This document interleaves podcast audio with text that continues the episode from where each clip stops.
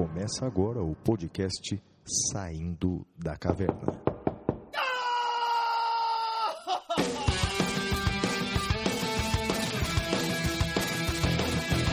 Com Guilherme Madeira, Fala galera, sejam bem-vindos, sejam bem-vindas. Flávio Martins, Salve, salve galera, muito bem-vindos, muito bem-vindas a mais um episódio do Saindo da Caverna. Eu sou Guilherme Madeira e, junto com meu amigo Flávio Martins, vamos acompanhá-los pelo episódio de hoje. Flavião, episódio número 87, Patrícia Vanzolini. E aí, Flavião? E aí, Madeira, estamos juntos, mais um episódio, episódio 87. Lembrando agora os nossos ouvintes que a nossa periodicidade agora é quinzenal, estaremos juntos aí duas vezes por mês, até porque temos aí que trabalhar bastante, não é, Madeira? Além dos podcasts, tem muitas atividades, mas é um prazer muito grande estar aqui com os ouvintes assíduos do Saindo da Caverna. Uma coisa aí, Madeira, que é, a gente voltou nessa nossa terceira temporada e bastou a gente voltar para a gente já figurar no hall dos podcasts mais ouvidos do Brasil, o que mostra a fidelidade aí dos nossos ouvintes. Agradecemos todos, não é? Pô, fiquei muito feliz quando você me falou isso, e realmente, né? Acho que é, é aquela coisa. Eu, eu costumo dizer, Flávio, que a internet ela é carente de verdade.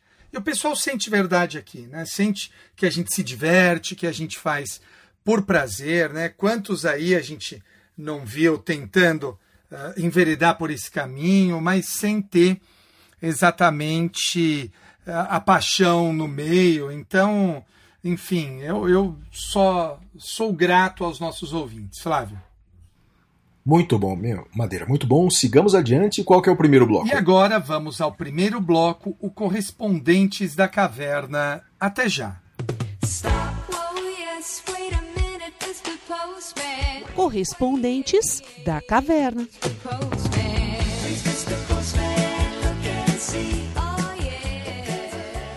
Ô, Flavião, como é que o pessoal faz para mandar cartinha pra gente, meu amigo? Olha, o Madeira Carta eu confesso que eu não sei não, rapaz, mas e-mail pode mandar para o podcast arroba professorflaviomartins.com.br Repita. podcast arroba professorflaviomartins.com.br ou pode mandar também suas mensagens pelas redes sociais. Os endereços do Madeira, tanto no Twitter quanto no Instagram, é arroba madeira10 e os meus endereços, tanto no Twitter quanto no Instagram, são arroba siga o Flávio. Muito bem, Flavião. Então vamos agora para nossa primeira cartinha. É do André Shed. Bora lá. Isso, ele manda uma carta puxando a nossa orelha, na verdade a minha orelha especialmente, né? Porque no episódio passado a gente estava falando de números de eleitores e percentual de abstenção, e a gente falou a coisa meio que de cabeça aqui, né, Madeira? Sem falar é, os números corretos. Então, e aqui ele, ele chama nota- nossa atenção aqui para os números corretos. Então ele fala sobre a abstenção eh, dos votos no Brasil e Portugal, afirma que a abstenção em Portugal, em que o voto é facultativo, foi bem, bem maior do que aqui, não é? Então essa é uma primeira informação. A abstenção eh, no Brasil é de 9,5%, isso na última eleição. Eh, e em Portugal a abstenção foi bem maior, foi de 40%, não é? Bem, lembrando que aqui o voto é obrigatório e lá em Portugal o voto é facultativo. Bem, além disso, ele também chama atenção porque eu falei aqui que o número de eleitores no Brasil era de 200 milhões aproximadamente e o número exato é 147 milhões. Né? É que na verdade eu imaginei o seguinte, quer dizer, como a população brasileira já passou aí dos 200 milhões de habitantes, deve estar batendo aí uns 220 milhões, é que a gente não tem censo né, no, no Brasil, tem esse detalhe, né? faz, faz um tempo que não tem censo demográfico no Brasil, mas deve estar batendo aí os 220 milhões de habitantes, eu arredondei o número de eleitores para 200, mas é, o número exato na última eleição foi de 147 milhões de eleitores, e aí, portanto, o André Shed traz aí para gente os números exatos, tanto do eleitorado no Brasil quanto do percentual de abstenção, obrigado o André aí, nosso ouvinte assíduo, pelo alerta, Madeira. Muito bem, Flavião. Temos mais alguma cartinha por aí? Não. Por hoje é só, Madeira. Ok, vamos então agora ao próximo bloco, que é o Notícias da Caverna. Até já.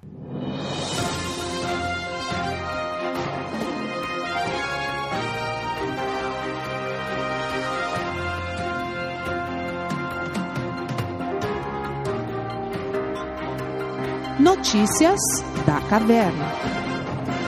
Olha, Madeira, eh, a primeira notícia da, da semana é que um, um servidor público, um presidente eh, de uma fundação da administração pública federal, da Fundação Palmares, fez uma postagem em uma das suas redes sociais afirmando que aquele congolês que foi torturado e morto numa praia do Rio de Janeiro foi morto porque era um vagabundo e que eh, vivia de forma indigna, escreveu eh, esse senhor nas redes sociais. Bem, eh, nesse, nessa primeira parte do programa, que se resume às notícias jurídicas, eu queria destacar o seguinte. Então, primeiro, que é, pacífico no direito constitucional contemporâneo que alguns direitos fundamentais eles é, continuam mesmo após a morte. Então, portanto, ofender a honra de alguém que já morreu viola o direito fundamental à honra e à imagem do falecido e tem consequências, pelo menos consequências civis, como uh, a, o dever de reparar o dano. Obviamente é, que esse pleito deve ser buscado pelos familiares é, do congolês do congolês morto. Então, seguramente, essas ofensas é, praticadas é, numa rede social é, por um servidor público de uma fundação é, destinada a lutar pelos direitos dos afrodescendentes, é, bem, não é uma postura isolada desse senhor, parece-me que é uma estratégia até mesmo para ganhar é, mais publicidade, porque muito provavelmente deve ser candidato a alguma coisa nas próximas eleições, e, e isso atrai bastante é, publicidade. Aliás, é por esse motivo que eu nem me refiro ao nome dele. É, enfim, é, o que eu quero destacar é que é, ofensas dessa natureza perpetradas contra pessoas falecidas ensejam a indenização por, por dano moral, a jurisprudência e a doutrina são unânimes ao dizer isso, Madeira. Muito bem, Flavião. Você sabe que talvez eu já faço até um disclaimer aqui para o nosso ouvinte, possa ter algum problema no áudio, porque eu estou gravando e a Filó fica passando de um lado para o outro e entrando na frente do, do celular. Então pode ser que tenha, tenha alguma dificuldade aí. Uh, aliás, a Filó também, ontem eu, eu dei uma palestra na Universidade de Dayton e a Filó também invadiu a palestra para ficar se mostrando para o público norte-americano e brasileiro que assistia a palestra. Bom, eu separei de notícia aqui para vocês uh, algumas notícias referentes ao acordo de não persecução penal, temas pacificados pelo STJ. Flávio. Primeiro, o acordo de não persecução penal, previsto no artigo 28A do CPP, aplica-se a fatos ocorridos antes da lei que o instituiu, o pacote anticrime, a Lei 13964, desde que não recebida a denúncia. Então, o STJ, Flávio, criou um marco temporal aqui. Haverá retroatividade desde que não seja, não tenha sido recebida a denúncia. Com todo respeito, eu discordo dessa posição. Uh, me parece que não é aquilo que se estabelece quando se trata de norma mista, a norma mista mais favorável ao réu deve retroagir a ele. Então eu discordo desta posição do STJ. Para mim, deveria retroagir, independentemente de ter sido recebida ou não a denúncia. No entanto, no entanto, não é o que prevalece, Flávio. Bem, concordo com você, Madeira. Eu i- imagino que eh, seria possível fixar esse marco de retroatividade eh, se houvesse previsão na lei.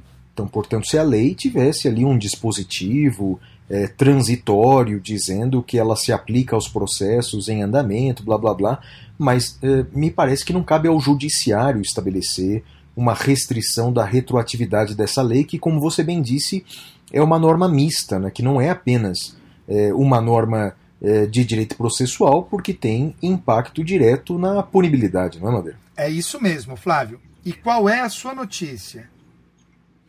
Bem, Madeira, eu queria aqui rapidamente é, abordar as, é, algumas consequências jurídicas é, da fala de um colega, digamos assim, nosso, é, apresentador de podcast como nós, é, um podcast bastante é, ouvido e assistido no Brasil, que teria dito em seu programa que, na opinião dele, a tutela da liberdade de expressão é, autorizaria a criação é, no Brasil de um partido nazista.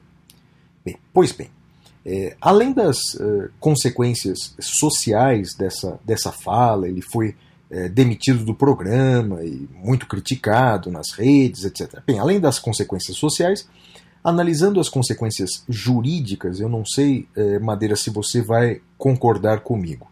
Bem, primeiro que, olhando para a Constituição, é, a criação de um partido nazista no Brasil é claramente vedada, o artigo 17 da Constituição, quando estabelece os princípios dos partidos políticos, eh, traz como um dos princípios a dignidade da pessoa humana, e o nazismo vem exatamente em sentido contrário, com a ideia eh, de uma inferioridade de alguns grupos e raças e credos, etc.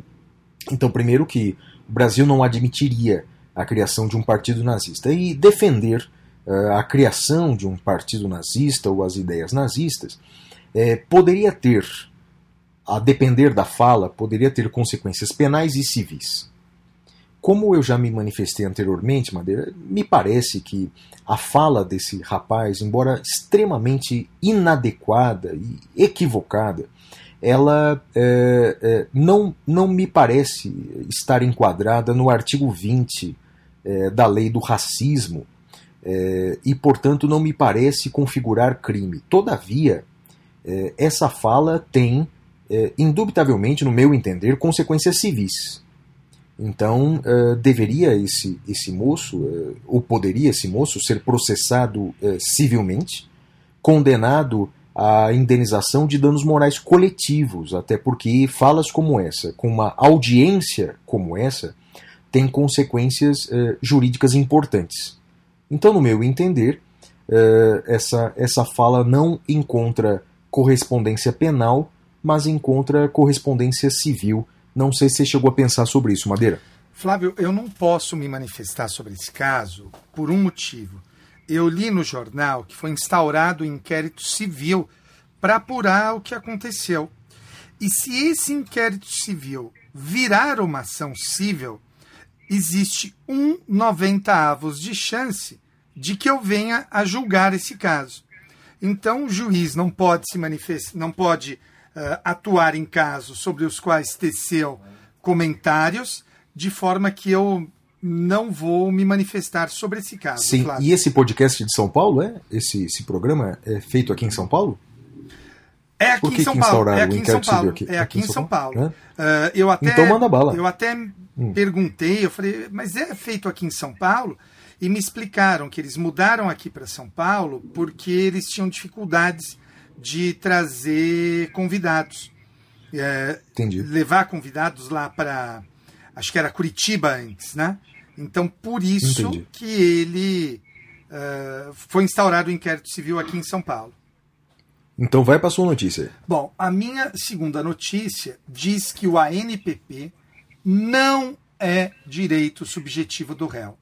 Assim, ele pode ser proposto pelo MP conforme as peculiaridades do caso concreto, quando considerado necessário e suficiente para reprovar e prevenir infrações penais. Flávio, eh, eu tenho algumas ressalvas também quanto a esta posição do STJ eu vou. Eu estou terminando de produzir um texto, e aí a gente pode até combinar, assim que eu enviar o texto para publicação, que for aceito, enfim, a gente pode combinar de eu fazer um episódio. A ideia do texto é como o ANPP pode ser utilizado para restringir direitos fundamentais e como evitar isso.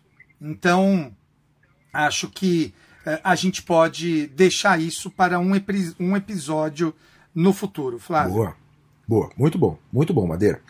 Olha, a minha próxima notícia aqui é que o CNJ, o Conselho Nacional de Justiça, editou uma resolução sobre a judicialização predatória eh, que ocorre na tentativa de inibir a liberdade de expressão. Olha que interessante isso, olha.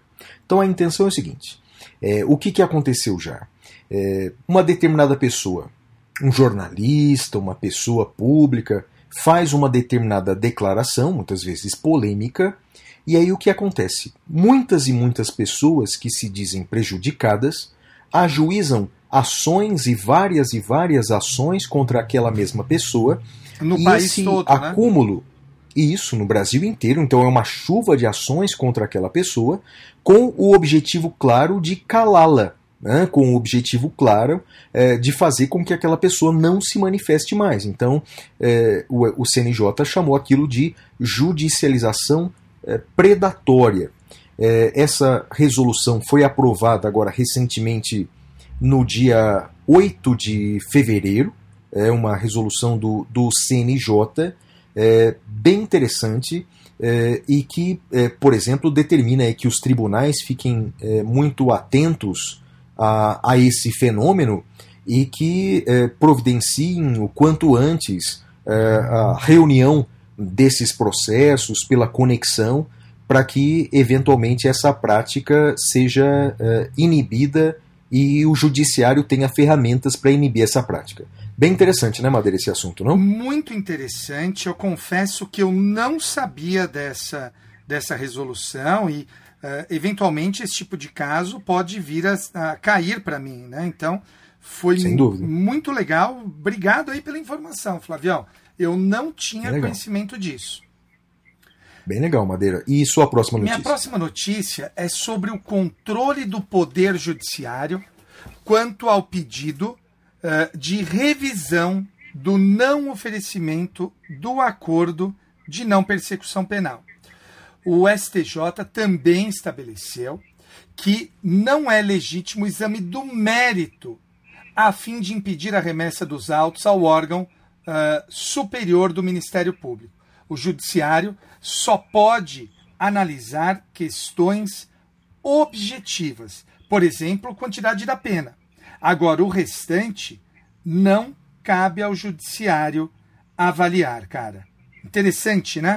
É interessante, interessante, né, rapaz? Bom, é, o, com o tempo, ah, o Instituto vai se consolidando, não é? Aos poucos, né? Eu acho que ele é uma das maiores revoluções no direito interno dos últimos anos, eh, e isso para bem e para mal, Flávio. Para bem e para mal. É, seguramente, seguramente. Vamos nos aproximando daquele modelo consensual norte-americano que, se por um lado eh, tem maior celeridade na resolução dos problemas penais, eh, tem suas consequências ruins também, né, Maneiro? Quase 98% dos casos são resolvidos assim lá. Eh, É. isso, isso quer dizer muita coisa, a meu ver, Flávio. É, Madeira. E vamos seguir em frente, então, porque e- e nesse episódio tem, tem convidado especial, não é isso? É isso, vamos agora ao tema cavernoso da semana. Temas cavernosos.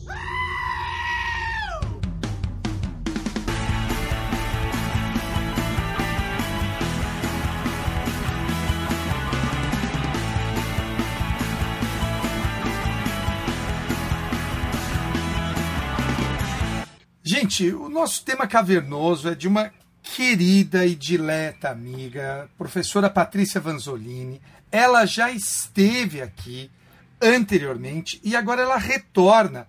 E retorna como presidente da OAB. Pati, é um prazer enorme ter você aqui. E aí nós vamos falar sobre eh, as perguntas para você, as perguntas que nós fizemos. Então, bora lá. Olá, Flávio. Olá, Madeira. Olá, todos os ouvintes do Saindo da Caverna. É um prazer estar aqui com vocês numa pré-incidência, né? Não é mais nenhuma reincidência. Acho que é a terceira vez que eu participo do podcast. Adoro. Sou ouvinte, além de tudo. E hoje eu participo aqui numa condição que, não vou mentir para você, me enche de orgulho. E acho que também enche de orgulho a advocacia paulista, que é na condição da primeira mulher a presidir a OAB em 90 anos como já foi falado. Então, acho que esse é, esse é um fato histórico, ele tem importância. E então vamos de OAB hoje, né? A gente falou das outras vezes de outros temas, hoje vamos de OAB. Flavião, é com você, meu amigo. Olha só, Patrícia, antes de mais nada, obrigado por estar aqui presente mais uma vez no nosso programa, no SDC. É, antes você esteve aqui como nossa colega, professora, como nossa amiga e até como é, candidata à presidência da OAB. Mas agora, é, Vossa Excelência é presidente da OAB de São Paulo, né? então muito obrigado pela presença aqui, presidente. Olha, a primeira pergunta é a seguinte: é, quais, na sua opinião, são é, os maiores desafios que você tem à frente da gestão na OAB paulista? Flávio, olha, os desafios da OAB, acho que não dá para fazer um saindo da caverna, não. Teria que fazer um, um xadrez verbal, daqueles de seis horas consecutivas, para falar de todos. São muitos, né? É uma instituição é, antiga, de 90 anos, com uma estrutura que foi se agigantando, porque a própria advocacia foi se agigantando, né? Se a gente pensar que na década de 90 tinha 200 e poucas faculdades de direito, no Brasil hoje são 1.300. Então, a, OAB ela também cresceu exponencialmente, cresceu de forma desordenada. É, são muitos desafios, mas eu acho que tem três que tem três eixos que são principais. O primeiro é o eixo da governança. A OAB, como eu disse, é gigante, ela tem mais de 2 mil funcionários, ela tem é, um orçamento de um município de médio porte, um orçamento de 350 milhões, mas, por outro lado, uma folha de pagamento que também é enorme, também um custo que também é enorme. Ela tem 254 subseções, 915 postos de atendimento, então são, é, são mais pontos de atendimento do que a rede do McDonald's.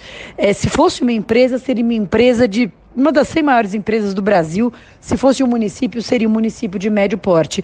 E uma estrutura muito burocrática, muito engessada, pouca governança, pouca transparência, pouco compliance e pouca efetividade, né? Pouca mobilidade. Então, nada de digitalização. Então, todo mundo aí pena, né, com a história das inscrições, porque as inscrições, só dando aqui um feedback para aqueles que acabaram de passar no exame de ordem, então logo sempre começar a trabalhar, o sistema de inscrições é inteiramente manual. Você se inscreve numa subseção, vai por malote até a seccional, leva 18 dias para chegar no seccional, o malote do correio. É uma coisa absurda. Enfim, então primeiro um choque de gestão.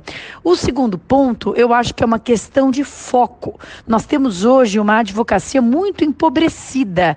Nós temos, estava conversando recentemente, nós temos é, advogados que ganham menos do que dois salários mínimos. Quer dizer, uma advocacia que pena para pagar, pena para fazer curso. Então, nós precisamos de apoio, de suporte para a advocacia. É um foco de assistencialismo que a OAB não tinha na sua origem. Né? A origem da OAB não é exatamente essa, mas é esse foco que veio com a CASP, ele precisa ser expandido. A, a OAB precisa assistir a advocacia.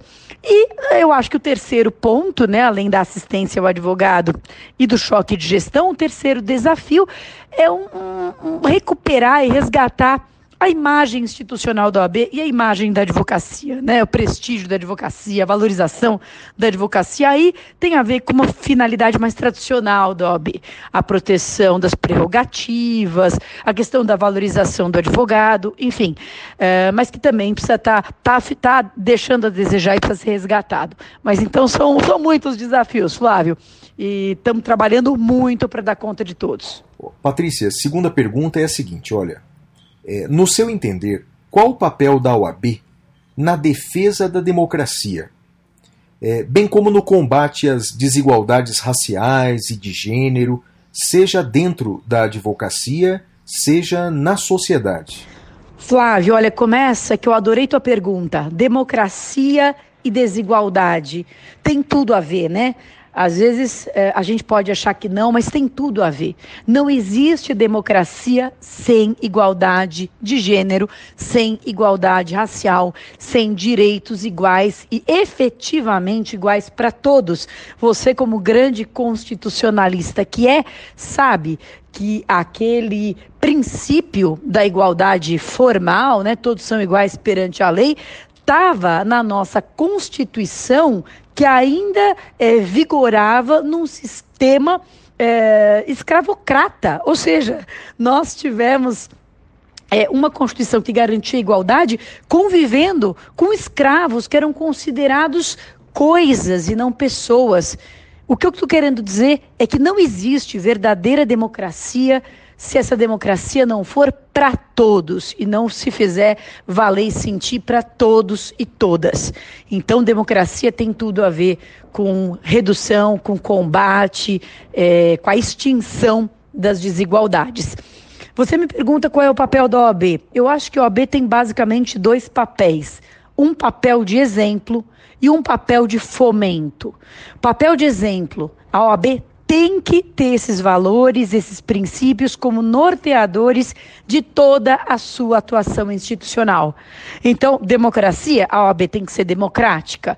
É uma das nossas pautas, né, da, da minha gestão, é a promoção da eleição direta para a presidência do Conselho Federal da OAB, da diretoria né, do Conselho Federal da OAB é, sem nenhum demérito para o atual presidente ou mesmo para o anterior, enfim, o que quer que seja, não me parece compatível com uma instituição que prega democracia adotar uma eleição indireta, na qual, além de indireta, bastante confusa, viu, Flávio? Um dia você que, tá, que gosta né, de processo eleitoral, eu te conto como é que é.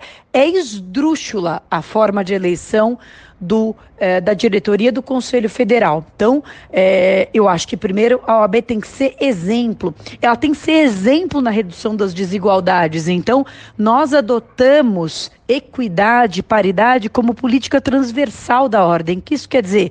Que não apenas eu sou a primeira mulher presidente, não apenas nós temos uma chapa com 30% de advocacia negra, que foi um, uma determinação do Conselho Federal, e muito, muito bem-vinda, que nós encampamos com muito gosto, mas todos os ambientes da ordem, sejam as comissões, seja o TED, sejam os eventos jurídicos, seja a ESA, tem que ter paridade e tem que ter uh, equidade racial. Tem que ter essas duas coisas. Então, nós temos seu exemplo, não, não, faz, não tem cabimento você ir num evento da, da OAB, promovido pela OAB, e não ter paridade ali na mesa né, que está falando, não ter mulheres falando, não ter membros da advocacia negra falando. Isso não tem cabimento. Então, primeiro, exemplo, depois fomento. Né? É preciso que a OAB promova na sociedade essa redução da desigualdade e essa uh, valorização da democracia. Seja fomento através de conhecimento, né, que é a nossa, a nossa temática, né, Flávio, né, Madeira, que é educação. Então, seja promovendo congressos, seja promovendo debates públicos, a questão de, de né, seja através de ações mais efetivas. Por exemplo, a nossa gestão, pela primeira vez na história, determinou que a nossa lista sextupla para é, o preenchimento de vagas no Tribunal de Justiça vai respeitar paridade de gênero, ou seja, vai ter três homens e três mulheres, e vai respeitar equidade uh, racial de 30%, portanto, dois membros da advocacia negra. Então, é, acho que a OAB tem essa dupla função de servir como farol, de servir como exemplo e de promover né, de forma ativa a, a igualdade e a democracia.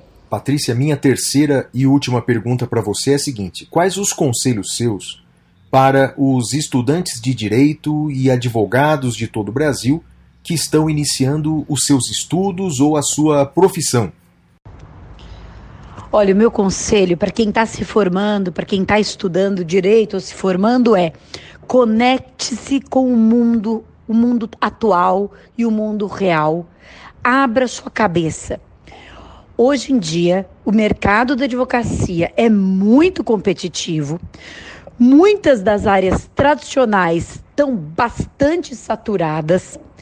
E mais do que isso, muitas atividades estão em extinção, né? Aquela aquela atividade do correspondente, por exemplo, hoje em dia eu uso muito pouco correspondente. Eu já usei muitos, né, correspondentes para uh, protocolar em petição. Hoje, com o processo digital, eu não preciso mais de correspondente praticamente para nada. E quando preciso, eu preciso de um correspondente mais qualificado. Não é um correspondente protocolador. Eu preciso de um correspondente que eu saiba que pode fazer um despacho com o delegado, com o juiz, que vai poder ter alguma atuação mais, digamos assim, é, mais qualificada. Né, aquela aquela a, a, a atividade do correspondente que vai lá e fica protocolando não existe mais. Eu não sou advogada trabalhista, mas o próprio audiencista, né, eh, que era muito utilizado pelos escritórios de advocacia, hoje é muito menos utilizado com as audiências virtuais, não sabemos se vão permanecer ou não, mas enfim, né, o mesmo advogado consegue fazer inúmeras audiências em lugares diferentes, né, localizados em lugares diferentes, mas tudo é, virtualmente. Então, é preciso inovar. Por outro lado, sempre que se fecha uma porta, abre-se uma janela, abrem-se outras oportunidades. Então, conecte-se com o que a advocacia atual, a advocacia do mundo real, do mundo moderno, precisa, exija, exige e se qualifique nisso. Eu vou dar um exemplo. Lei de proteção de dados. Quantos advogados estão preparados ou foram preparados na faculdade ou se prepararam para trabalhar com proteção de dados, para ocupar os cargos de DPO, né? Seja nas empresas, seja nas nas instituições públicas. Toda prefeitura ou toda pequena empresa vai precisar de um DPO, quer dizer, vai precisar de um, é, de um officer, de um, de um gerente de proteção de dados, vai precisar de alguém que cuide da proteção dos dados ali, dos envolvidos, dos clientes, do cidadão, o que quer que seja. E quantos advogados eh, podem eh, exercer essa função atualmente? Pouquíssimos. Então, os postos de DPO têm sido ocupados pelo pessoal de TI, pelo pessoal de tecnologia. Mas não, não é o ideal. O ideal é que seja um advogado com formação em proteção de dados e com conhecimento em tecnologia para ocupar essa posição de forma mais efetiva e mais qualificada. Então veja que você mora numa cidade pequena, mas você é o único advogado da cidade que tem uma qualificação, uma capacitação, uma formação para é, ocupar uma posição de DPO. Meu Deus, você vai ser o rei da cidade. Concorda? Você não vai ter nem concorrência. Lembra que no, onde o mar é azul tem menos concorrência? Eu estou com essa história aqui do DPO, especialmente na minha na minha cabeça, porque a gente acabou de montar a nossa comissão de LGPD e um dos objetivos dessa comissão é justamente qualificar, formar, fazer curso de qualificação é, certificado para ocupação do posto de DPO e que eu acho que, que é um grande mercado que vai se abrindo. Enfim, estou dando um exemplo entre muitos, mas a minha Uh, o, o, meu conselho é, é esse. Bom, primeiro, não poderia ser outro senão estude. Mas eh, estude aquilo que está surgindo. Preste atenção em inovação, preste atenção no que, que precisa, em que problemas precisam ser resolvidos na sua região, é, no mundo moderno, e, e vá atrás dessa formação, vá atrás dessa qualificação.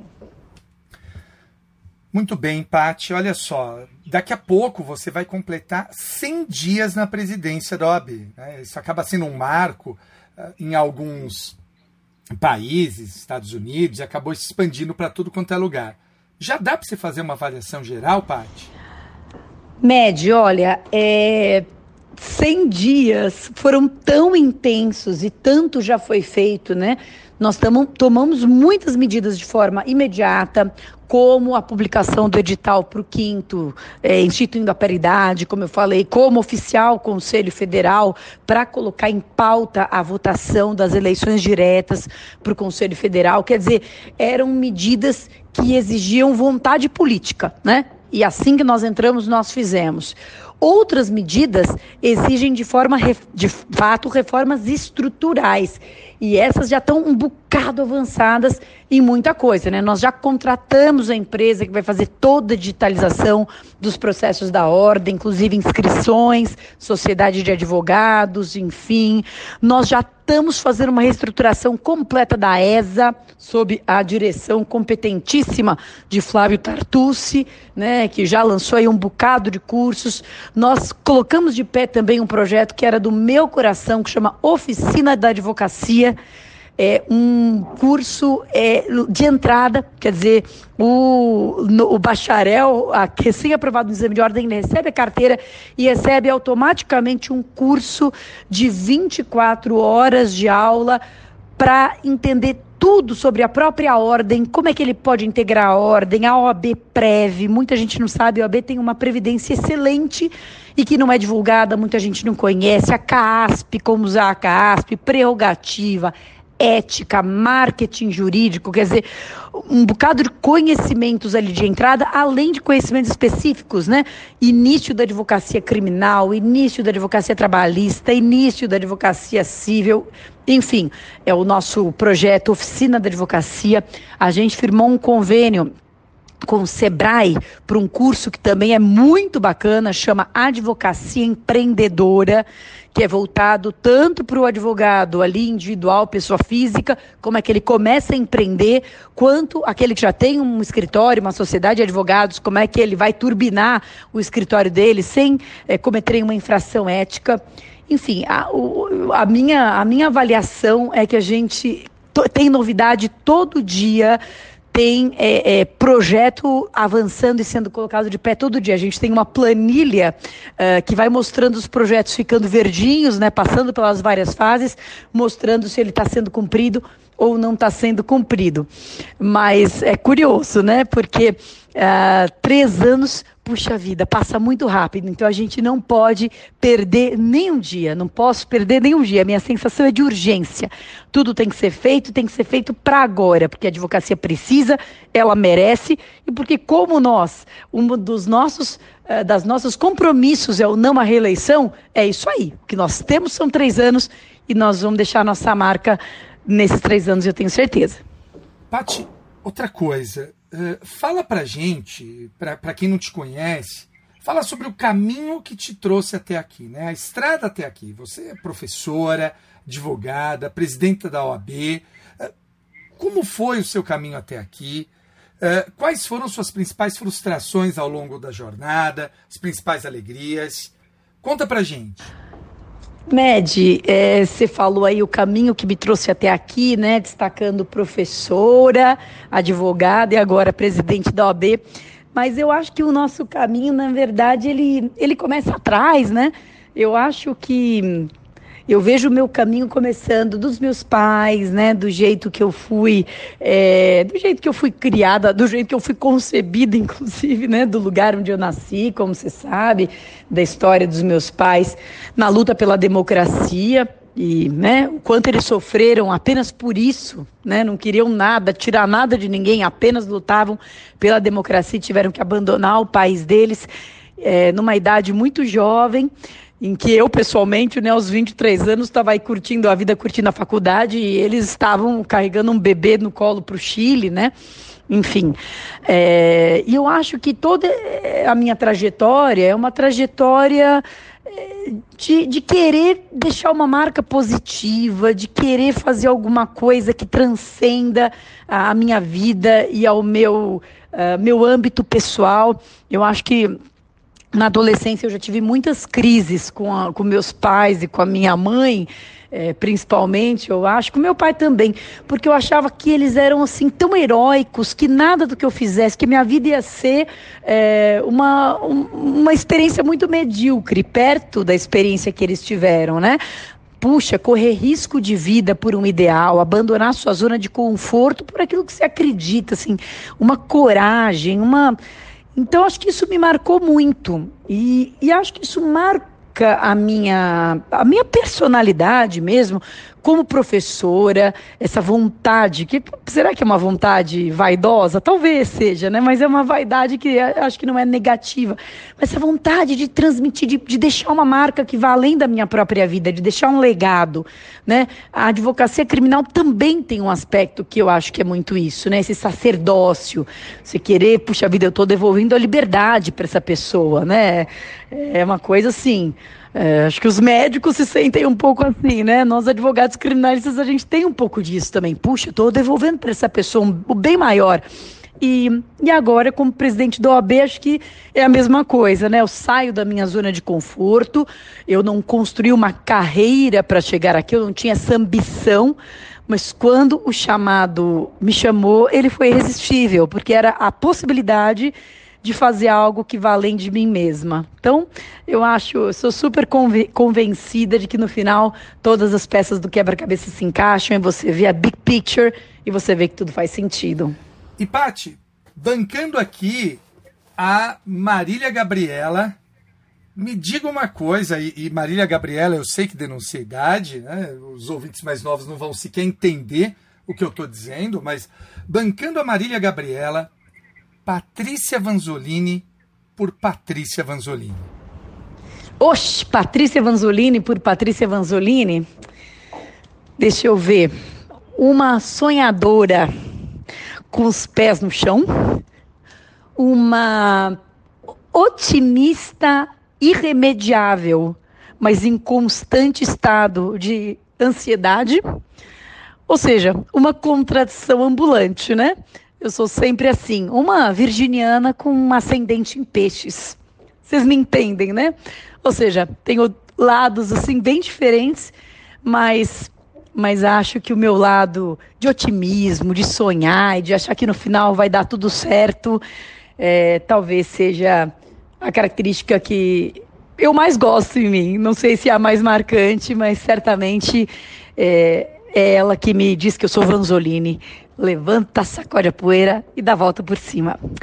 Brigadão, gente. Foi um prazer estar tá aqui de novo. Espero voltar mais vezes. Beijo. Olha, demais, hein, Flavião?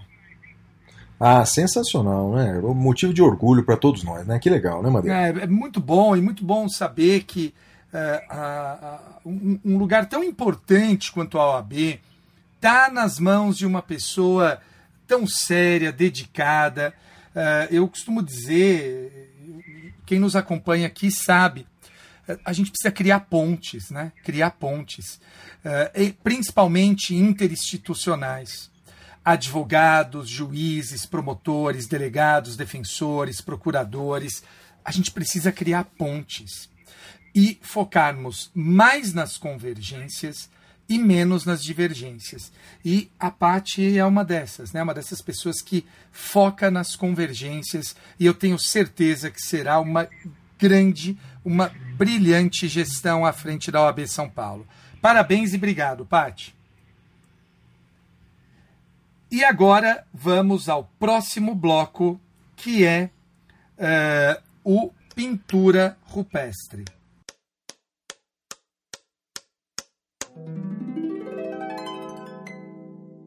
Pintura rupestre.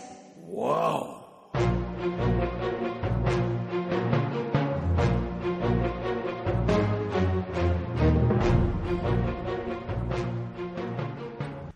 Olha, Madeira, a minha dica cultural da semana é por uma série uh, que está na Globoplay chamada O Canto Livre de Nara Leão. Na verdade, é um documentário não é? em forma de seriado é, e que conta a história, a trajetória dessa cantora da música popular brasileira, a Nara Leão. Bem, eu conhecia um pouquinho da Nara Leão, conhecia muitas músicas que ela cantou, mas esse documentário ele traz detalhes sobre a vida e a trajetória da Nara Leão que realmente é, é, um, é, um, é um material é, extraordinário. Recomendo aí que todos assistam. Você conhece Madeira Nara Leão? A Nara Leão eu conheço, mas o documentário não, Flávio. Ah, rapaz, eu gostei bastante, viu? Gostei bastante. Confesso que nesse documentário fiquei um pouquinho é, decepcionado com algumas escolhas da Elis Regina, que acho até uma melhor cantora, mas é, na, na sua trajetória, nas suas escolhas, bem, a Nara Leão é, é realmente, como o sobrenome diz, era, era um leão mesmo, né? Na defesa de direitos, na defesa da democracia, na defesa da liberdade, enfim, vale a pena assistir esse documentário, hein, Madeira. Flávio, e a sua dica cultural, qual que Só é? uma Diga. coisa, curioso você falar isso. Eu, eu não sei exatamente, eu não vi o documentário, então não posso dizer, mas salvo engano, me remete a algo que eu li eh, acerca da Elis Regina recentemente, e, e é tanta coisa que passa pelas nossas mãos que eu posso estar equivocado. Mas salvo engano, eu li em algum lugar que algumas das escolhas, acho que talvez a principal controvérsia seja cantar o hino nacional, alguma coisa assim. Eh, acho que parece que os filhos dela teriam sido ameaçados. Eh, você chegou a ver isso não? Não, isso não, Madeira. O que é, mostra lá é que quando é, começou a música brasileira a ter um- a- uma influência é, da música norte-americana, do rock norte-americano, é, com a guitarra elétrica, cara, teve um grupo de, de, de, de músicos, e a Elis Regina estava no meio, cara, que fizeram uma passeata é, contra a guitarra elétrica, contra estrangeirismos, dizendo que isso não era algo da música brasileira. Bem, e sem contar a resistência que a Nara Leão fez, enquanto pessoa pública, não é? fez ao fim da democracia no Brasil e, de alguma forma, a Elis eh, meio que silenciou diante daquele cenário e até em alguns momentos eh, apoiou publicamente o regime de exceção no Brasil. Então, enfim, eh, eu entendo que a voz da Elis é uma das mais lindas da música brasileira, talvez a, a mais bonita, inclusive. Bem, mas eh, se a gente for eh, a- aproveitar a obra do artista eh, pensando na sua vida pessoal, eh, talvez a gente vai, vai diminuir demais eh, o nosso acervo artístico. Então é melhor ficar com a arte mesmo da pessoa e separando a arte do autor. Você não acha, não? Eu acho, eu acho o seguinte, eu acho que é difícil tecer esse tipo de consideração naquela época. Você é pai que nem eu, cara. Se, imagina, se ameaçassem seu filho, você, você ficaria doido, que nem eu. A gente, Sim, né, concordo, concordo. Acho- eu acho Concordo. difícil. E com relação à guitarra elétrica, cara, eu acho, eu confesso que eu acho até um pouco pitoresco, né? O pessoal É, ficar é, é. fazer passeata contra a guitarra, né? É- é- acho que pitoresco é a palavra, olhando hoje já no distanciamento, né? Mas entendo também, é, acho que vem muito isso da semana de 22, né? A antropofagia do Oswald, aquela coisa toda de ter a arte verdadeiramente brasileira. Então acho que é, acho que compreensível, pitoresco, embora compreensível, Flávio. E sua dica cultural, Madeira, qual vai ser? Flávio, olha, eu, eu já peço até desculpas ao ouvinte pela minha dica cultural, porque não chega aos pés do nível intelectual da sua. Eu, eu vou indicar uma série também, uma série na Amazon Prime, chamada Reacher. Essa série ela tem a ver com, com aqueles, aquela série de filmes que o Tom Cruise fez, chamada Jack Reacher, que é uma série muito legal. O filme é muito legal. E a série, eu até comentei no Twitter e comentei com, com o Junqueira, ele, a gente concorda. O ator, Flávio, principal, não é que ele é ruim. Ele é muito ruim.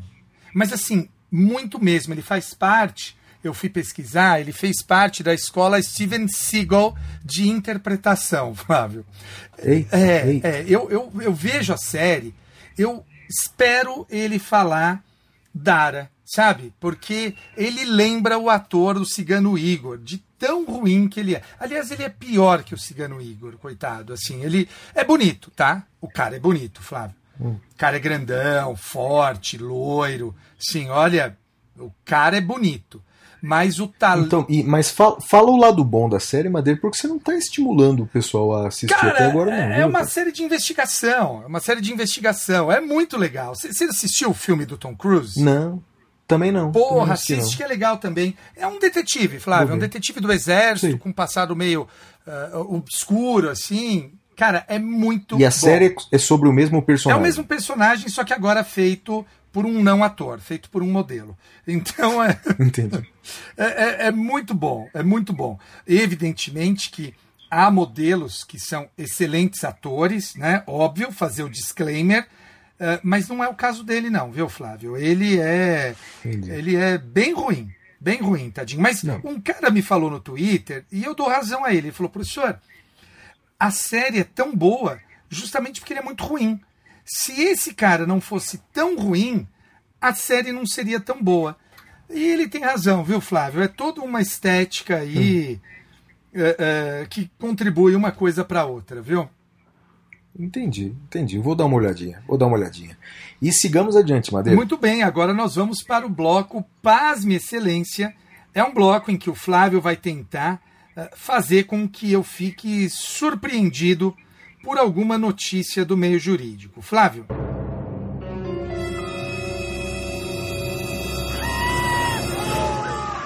Pasme, excelência.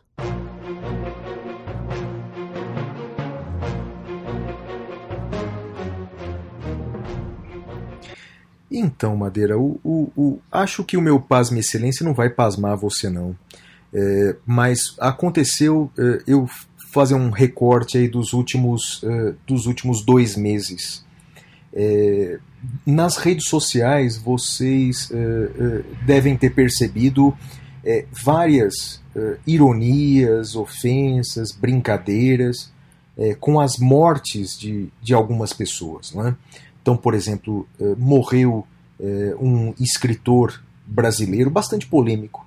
Morreu nos Estados Unidos, e aí na- nas redes sociais você viu aí muitas pessoas ironizando, falando da morte daquela pessoa.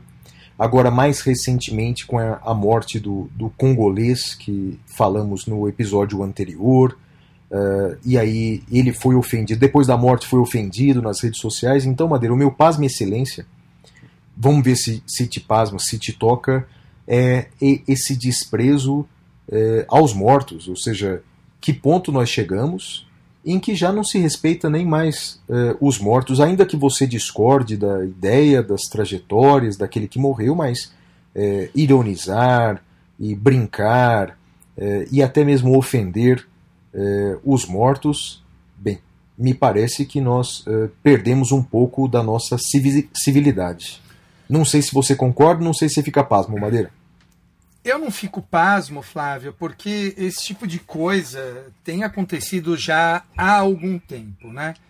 Ah, pelos mais diversos motivos.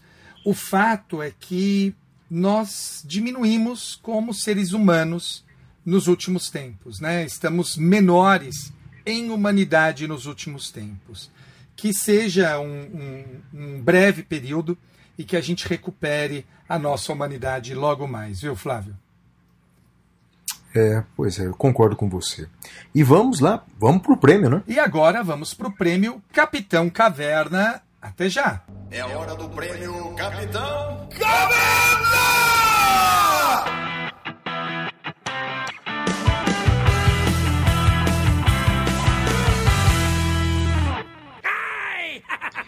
Ó, Madeira, o meu destaque negativo da semana vai para os números da miséria no Brasil, eh, especialmente na cidade de São Paulo. Foi divulgado agora, Madeira, um, um- dado eh, oficial aqui da Prefeitura de São Paulo de que eh, estão morando nas ruas de São Paulo, morando nas ruas, 32 mil pessoas, Madeira. 32 mil pessoas estão morando nas ruas da cidade de São Paulo. Isso equivale, Madeira, a mais de 80% dos, da população de mais de 80% dos municípios do Brasil. Então, ou seja, é uma multidão de pessoas morando nas ruas de São Paulo. É, e, e- e essa miséria é, da cidade de São Paulo, ela também é vista seguramente em todo o Brasil. Então, bem, para esse número triste vai o meu destaque negativo da semana, Madeira. E o seu? Flávio, o meu destaque negativo vai para duas dois aspectos que estão interligados. a gente viu uma tragédia, uma tragédia. E assim, eu, eu, eu relutei em ver as imagens e, e acabei vendo à noite no Jornal Nacional uh, daquilo que aconteceu em Petrópolis. Né? Aliás, assim, externo aqui, minha solidariedade irrestrita à população e à família uh, e às famílias enlutadas. Uh, acho que, pelo que eu vi da última contagem, eram mais de 80 pessoas, mas seguramente esse número já deve ter aumentado. Uh, e aí, Flávio, o meu destaque negativo vai justamente para. Salvo engano, também tivemos um outro evento desse numa outra cidade do país, Flávio, recentemente.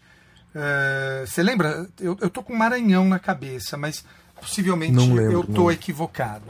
Mas o fato é que esses eventos climáticos extremos têm clara relação com a interferência do homem no meio ambiente. Clara interferência do homem no meio ambiente. E aí, é, então, vai. Ah, o meu destaque negativo vai para a interferência do homem no meio ambiente, a gente vai ter cada vez mais esses eventos extremos, se não pararmos com desmatamento, se não pararmos com emissão de CO2, queimadas e tudo mais, e também para um silêncio eh, obsequioso de parcela da grande mídia sobre a correlação entre esses eventos. Culpa-se o político, culpa-se todo mundo mas não se culpa o grande poluidor. Né? Então, que nós atentemos a isso e não nos esqueçamos de dar as referidas, uh, as referidas responsabilidades a cada um. Flávio. É isso aí, Madeira, concordo contigo. Olha, o meu destaque positivo da semana vai para os brasileiros que moram no exterior e que ouvem eh, os nossos programas aqui, não é?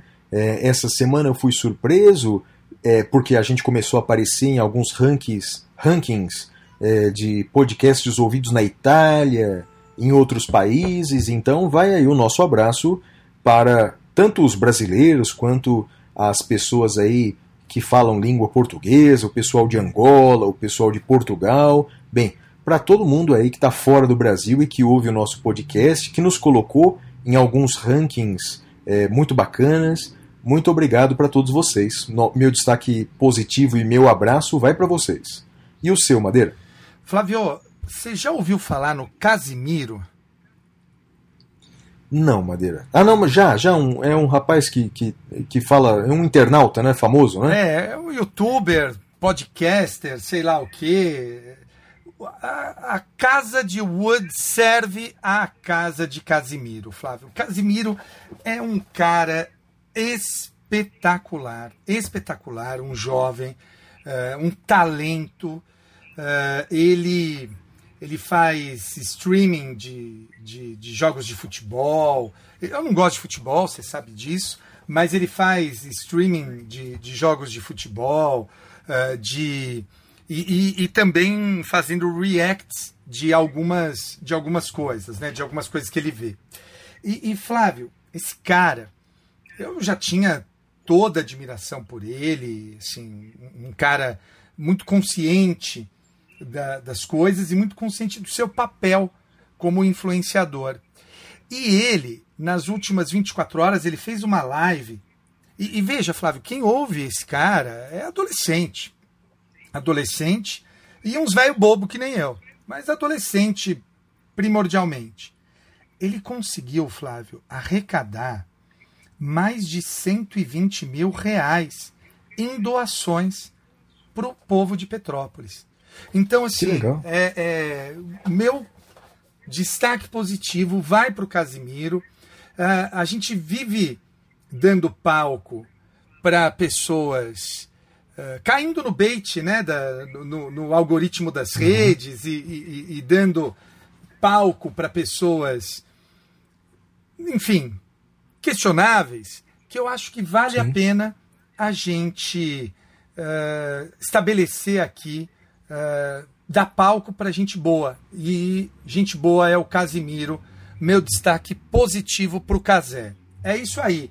Legal. E um criador de bordões, viu, Flávio? Criador de bordões. Ah, é? Ah, É mesmo, né? olha, assista, é o mestre do entretenimento, Flávio. Vou, vou assistir, vou atrás, Madeira. Então é isso, meus amigos. Com isso, chegamos a mais um episódio do Saindo da Caverna, episódio 87. Gostaria de agradecer aqui a todos os parceiros e todos os ouvintes, todos o Flávio. Olha, esse podcast realmente é algo que me dá muito prazer fazer, é muito divertido. E todos os parceiros que aceitam participar de muito bom grado da nossa sessão. Esse ano a gente tem eh, feito esse, esse tipo de, de mudança e, e tem sido muito bem recebida. E a gente até aceita, né, Flávio? Mandem por e-mail sugestões de pessoas interessantes Sim. para a gente ouvir.